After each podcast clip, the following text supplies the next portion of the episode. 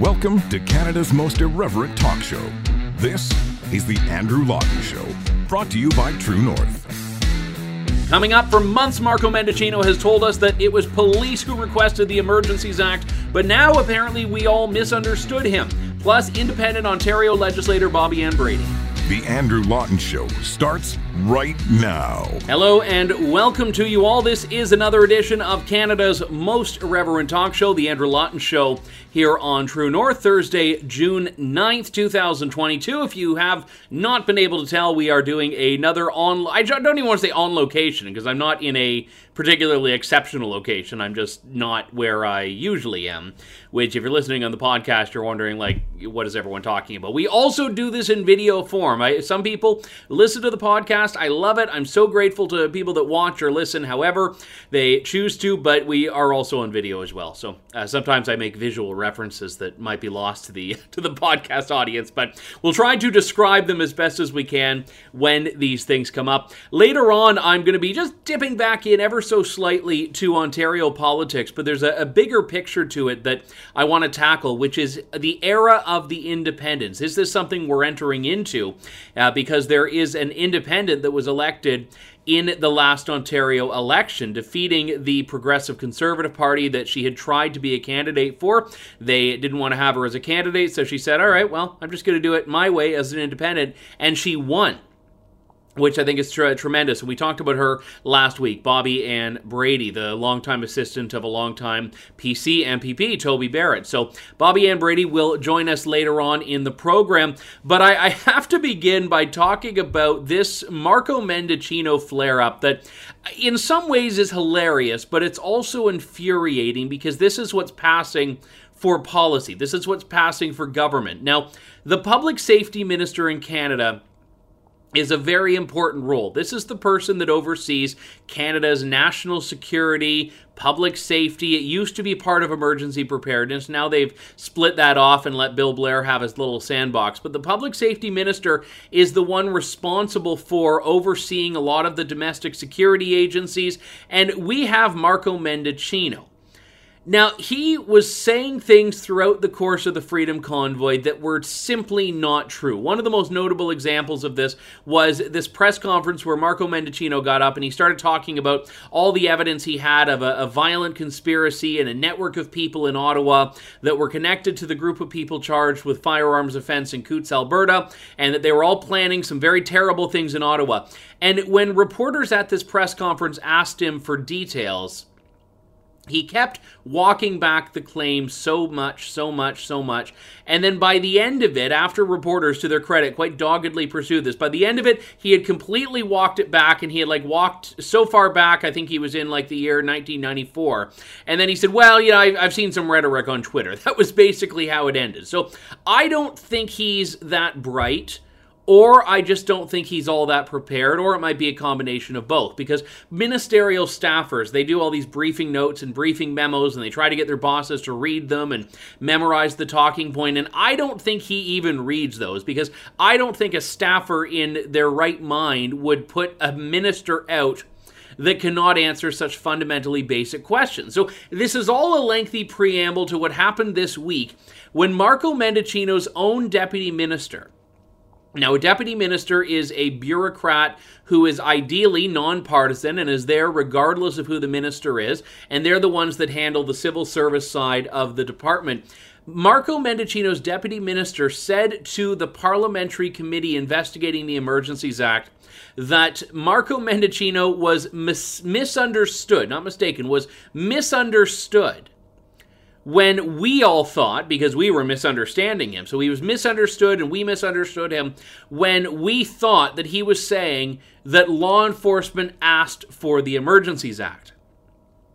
Now, this has been an ongoing trend, and I just want to play some of the greatest hits. Now, this is not an exhaustive clip, but here's just a sampling of what Marco Mendicino has said on this specific issue. We invoked the act because it was the advice of nonpartisan professional law enforcement. That's the reason why we had to invoke the Emergencies Act, and we did so on the basis of nonpartisan professional advice from law enforcement. We were um, following the advice of uh, various uh, levels of, of, the, uh, of law enforcement, including the RCMP. After calling upon the police forces, we invoked the Emergency Measures Act. We wanted to be sure at bottom that we were giving law enforcement all of the tools and the resources that they needed. It was only after police told us that they needed this special power.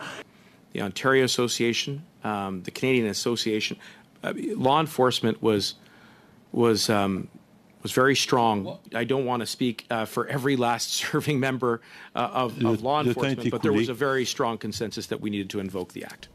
Did you misunderstand that? I, I didn't. I understood it perfectly clearly. I understood that so clearly. He's saying that law enforcement asked for the Emergencies Act. The government asked law enforcement what they thought. Law enforcement said we want the Emergencies Act. He says it over and over again. He said it at press conferences. He said it at the House of Commons. He said it on committee.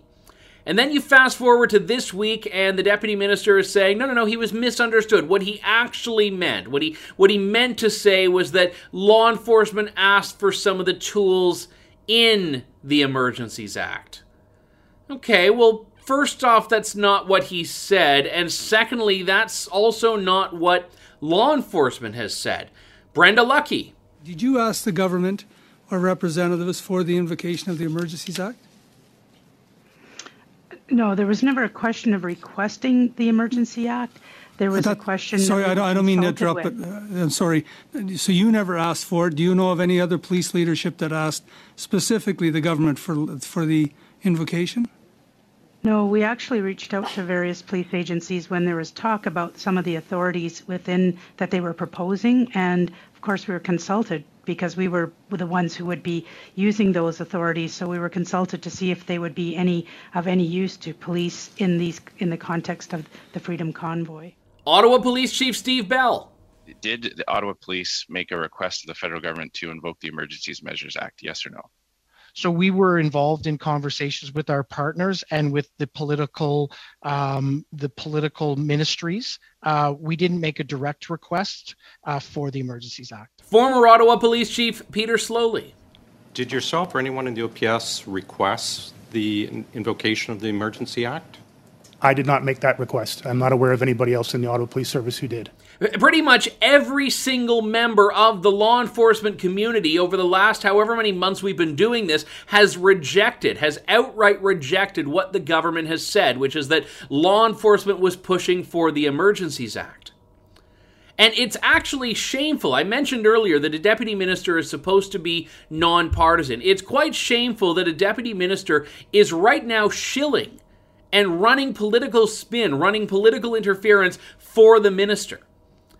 Because all of these police officers, they appeared and they knew what they were saying was the wrong answer to the government. They knew it was an inconvenient answer to the government, but they said it anyway because it was the truth.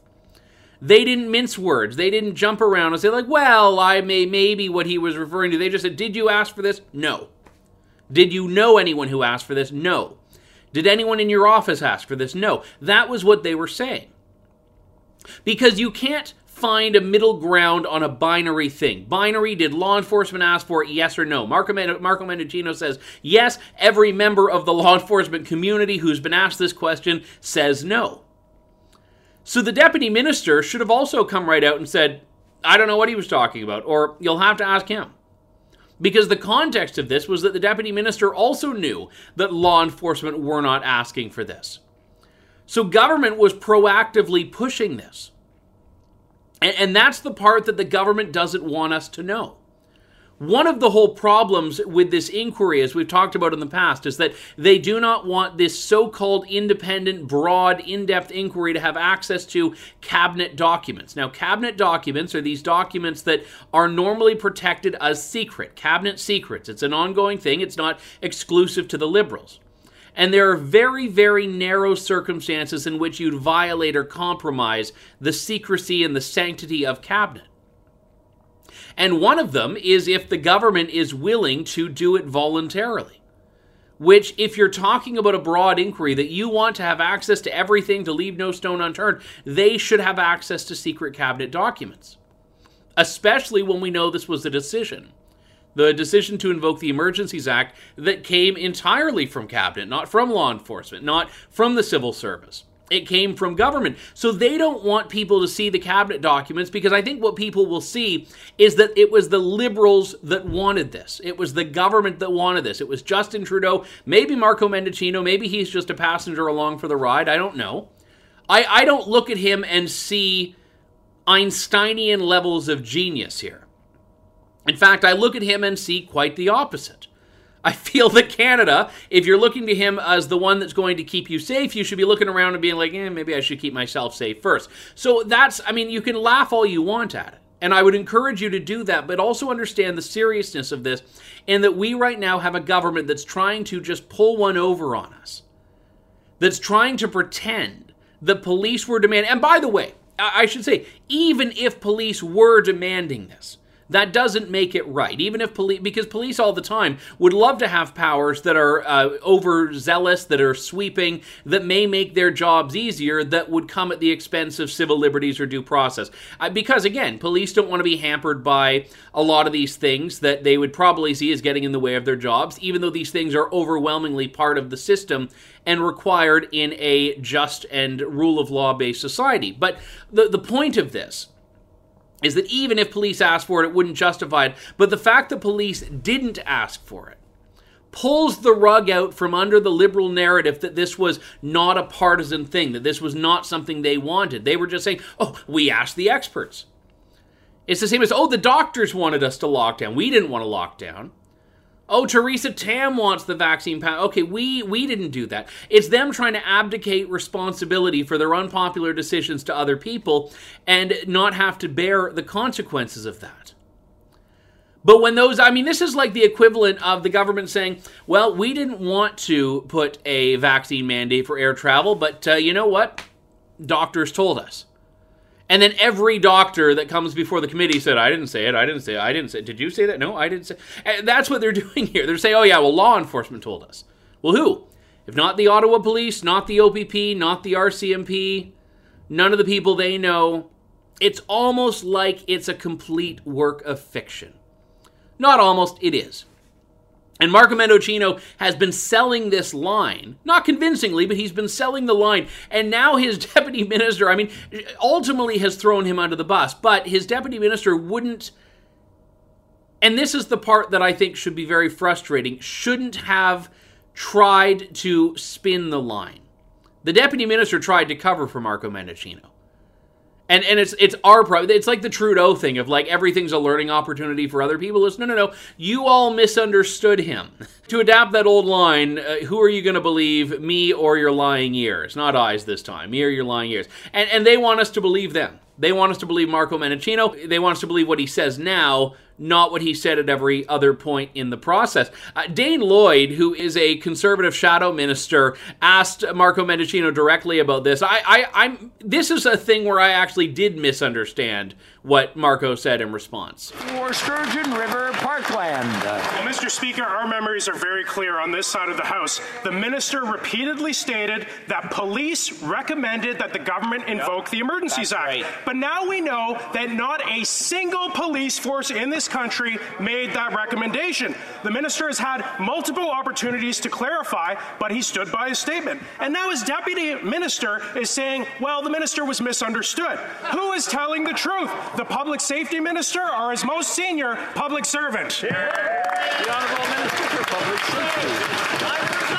Mr. Speaker, I want to be absolutely clear that last winter, when we saw an unprecedented public order emergency in the opinion of law enforcement, we filled the gaps that existed within authorities which were not effective at the time to restore public safety.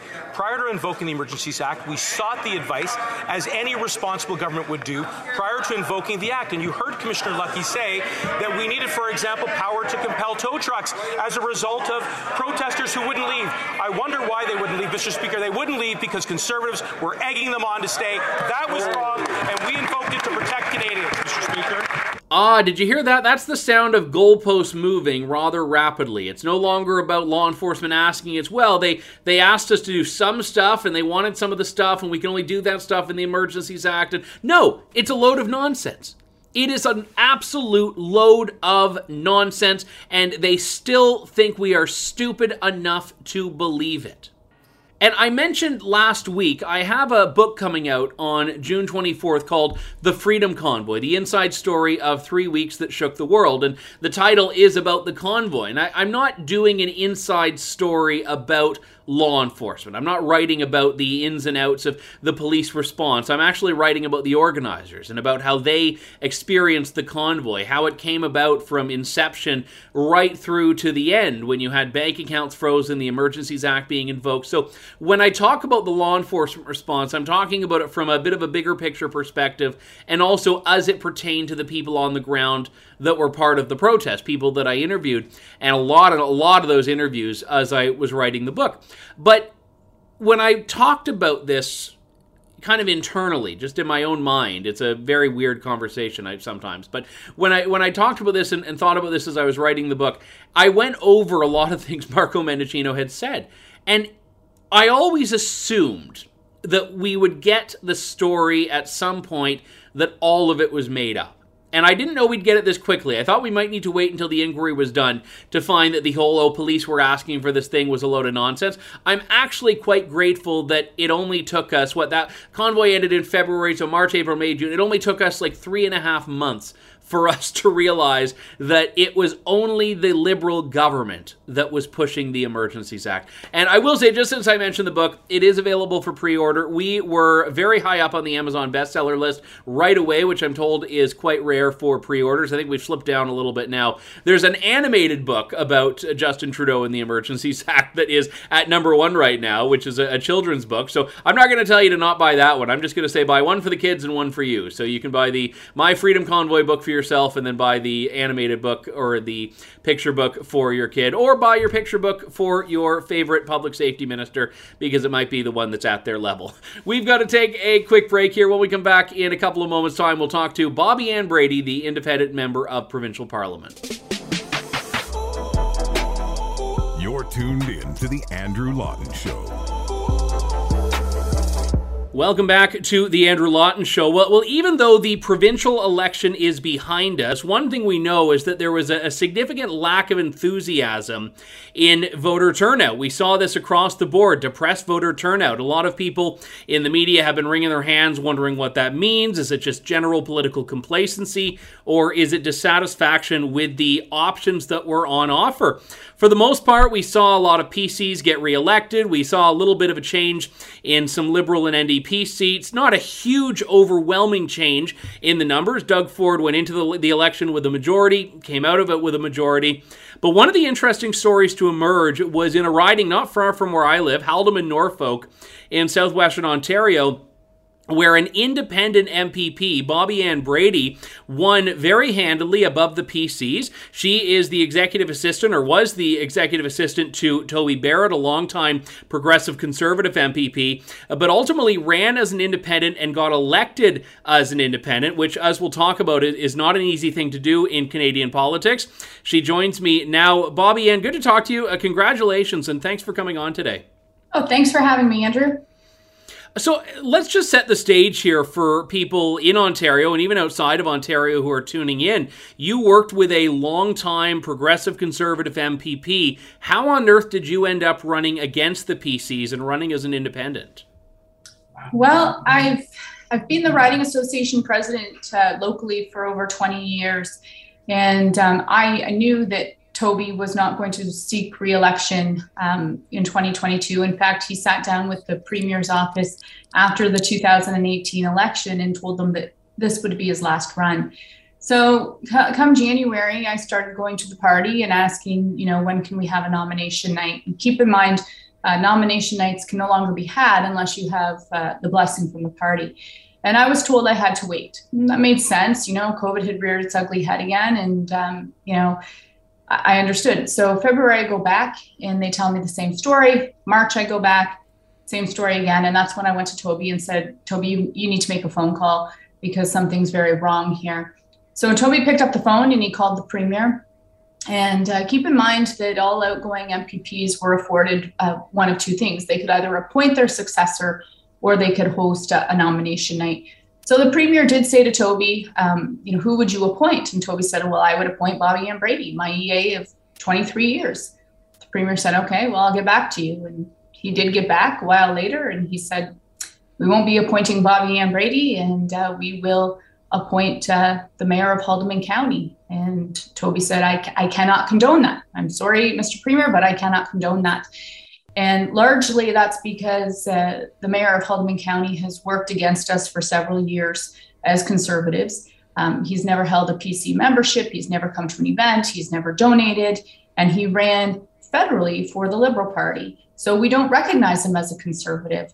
Um, so we went back to the party and we said, you know, the premier has said he's going to appoint uh, the mayor of Haldimand County, and we can't condone this. Please afford us a nomination. If, if the premier wanted me to, you know, run off against uh, his candidate in a nomination, I would have had no problem doing so. And the proof is in the fact that I put my name on the ballot for the general election. And we were told we could not hold a nomination. And that's when I decided, you know what, democracy is being sidelined here. As the Riding Association president, how do I attract and retain volunteers to sit around the PC board table when the single most important decision that they can make every four years is taken out of their hands? So I said, we have to challenge this and we have to do it um, so that democracy is upheld. And that's how I became an independent candidate. I know oftentimes when people have been in your situation and then run as an independent or with a, a, less major party, they're doing it really because they want to make a point, or maybe they just want to spite the party that scorned them and, and actually try to be a spoiler on the ballot. Did you go into this thinking that you had a shot at winning, or were you just trying to make that point and make things a little difficult for the PCs?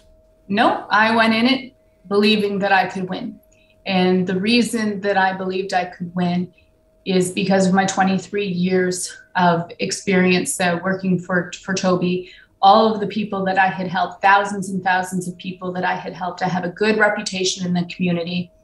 And then, of course, my 20 years as the PC Riding Association president, local conservatives um, knew the work I had been doing and, and knew or felt that I should have been the candidate. So I remember, um, you know, somebody saying to me in the first week, you know, what do you think you're doing? And I said, I'm going to win.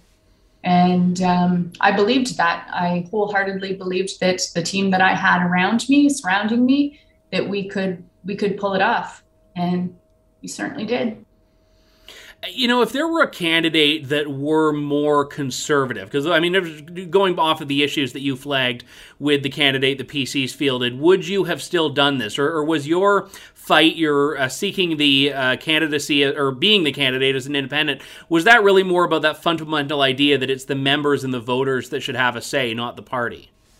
Absolutely. Um, I go back to the the idea that how do we attract volunteers to the PC party? When the grassroots voice no longer matters. And it's something that i've been see that i've seen over the past uh, you know few years where the grassroots opinion doesn't really matter anymore. Um, the decisions are being made by one two three people. And that is wrong. Uh, you can't take the electorate. You can't take your grassroots their vote their money their time. You can't take that for granted. You can't take advantage of people and expect to be continually rewarded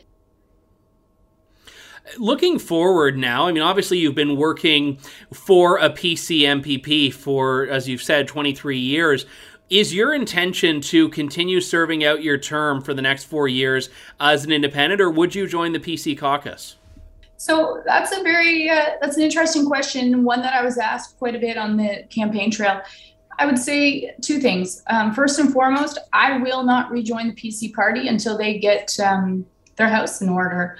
Um, you got to do some cleanup and you've got to make sure that the respect is restored. Uh, we need to be a respectful party.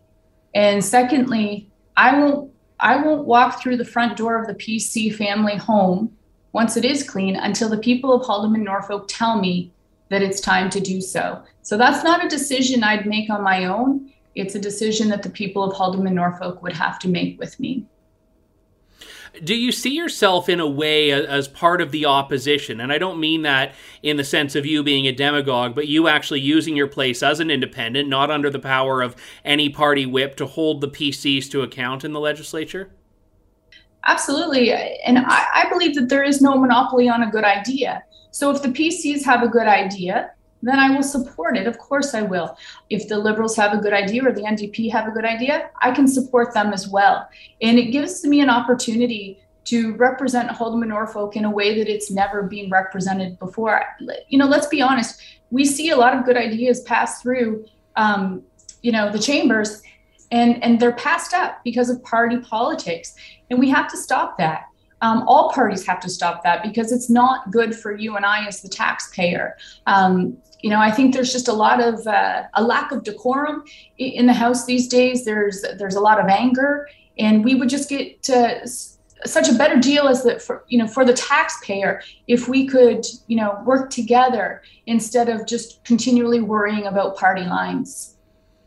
Uh, just looking at that party dimension, I, I, mentioned in the intro here that independents have a very, very difficult time getting elected in provincial politics in Ontario. In federal politics, maybe you'll have an exceptional case where someone will do fairly well, but they still fall short of victory. You did it. You crossed the finish line, and obviously, nothing is a given. You had to work for every vote, you had a team around you, but you did something that's very difficult to do in, in Canada. And I, I'm wondering if you think that things are changing and there is is more of a regard for independence, or do you think your case was really just the perfect circumstances, the perfect storm at this time that you were able to win with? I hope it's changing.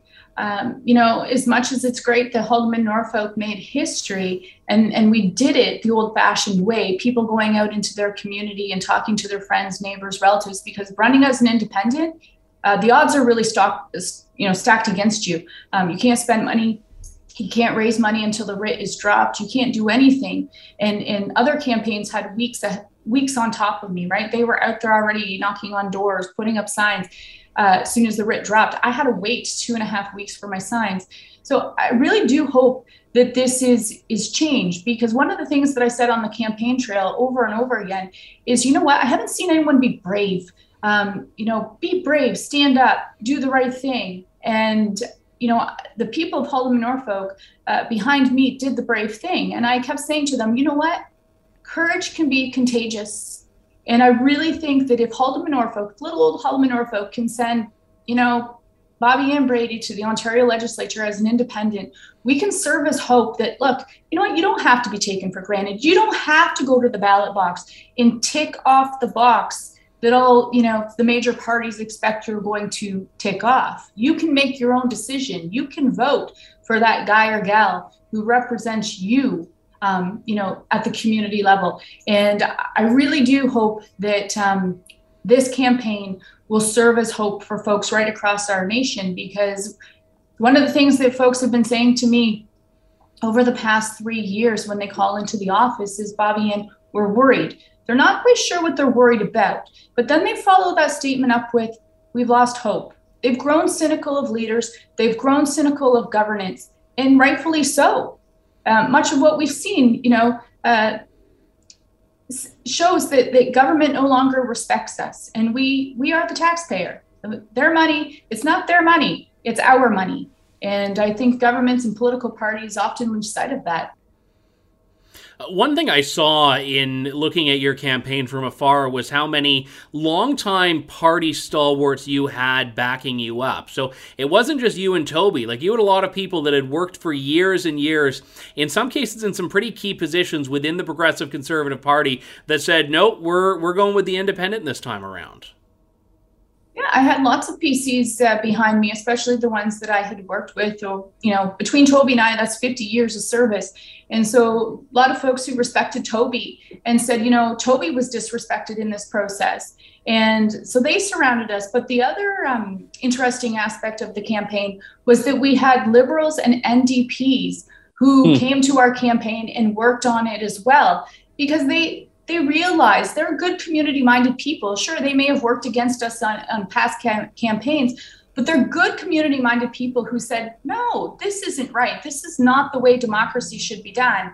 And they joined my campaign. And, you know, there was an instance last week where one of the biggest uh, liberals in, in Haldimand Norfolk was standing in my campaign office alongside one of the biggest NDP members and it, it, was a rainy blustery day and and toby was in there as well. And and i looked at toby and i said you feel like you're in the twilight zone. And everybody had a good laugh. But um, you know I, I, truly believe that um, you know it was it was really a, a an effort of all of us uh, in Haldimand Norfolk who were just not okay with democracy being sidelined, and they had just had enough, and they said we got to stand up to this. Bobbi Ann Brady, the independent MPP elect for Haldimand Norfolk in Ontario. Uh, congratulations again, and thanks so much for coming on today. Thank you so much. Independent MPP elect Bobbi Ann Brady. As I've always said, I find elections tend to get very routine in things that happen. So I like surprises. I like things that come about that aren't part of that major narrative, especially in, as we've talked about, this uh, uneventful, notoriously uneventful election. So uh, my thanks to her for coming on, and my thanks to you for tuning in today. That does it. We will talk to you later on with more of Canada's most irreverent talk show. I think I'm going to be back in the studio for the next show, but I try not to make any guarantees because well, if you've seen the airport delays, I might not even make it back to the studio before long, as we talked about yesterday, but we will see. Uh, wish me luck, keep me in your prayers, and I will do the same for all of you. Thank you, God bless, and good day to you all. Thanks for listening to The Andrew Lawton Show. Support the program by donating to True North at www.tnc.news.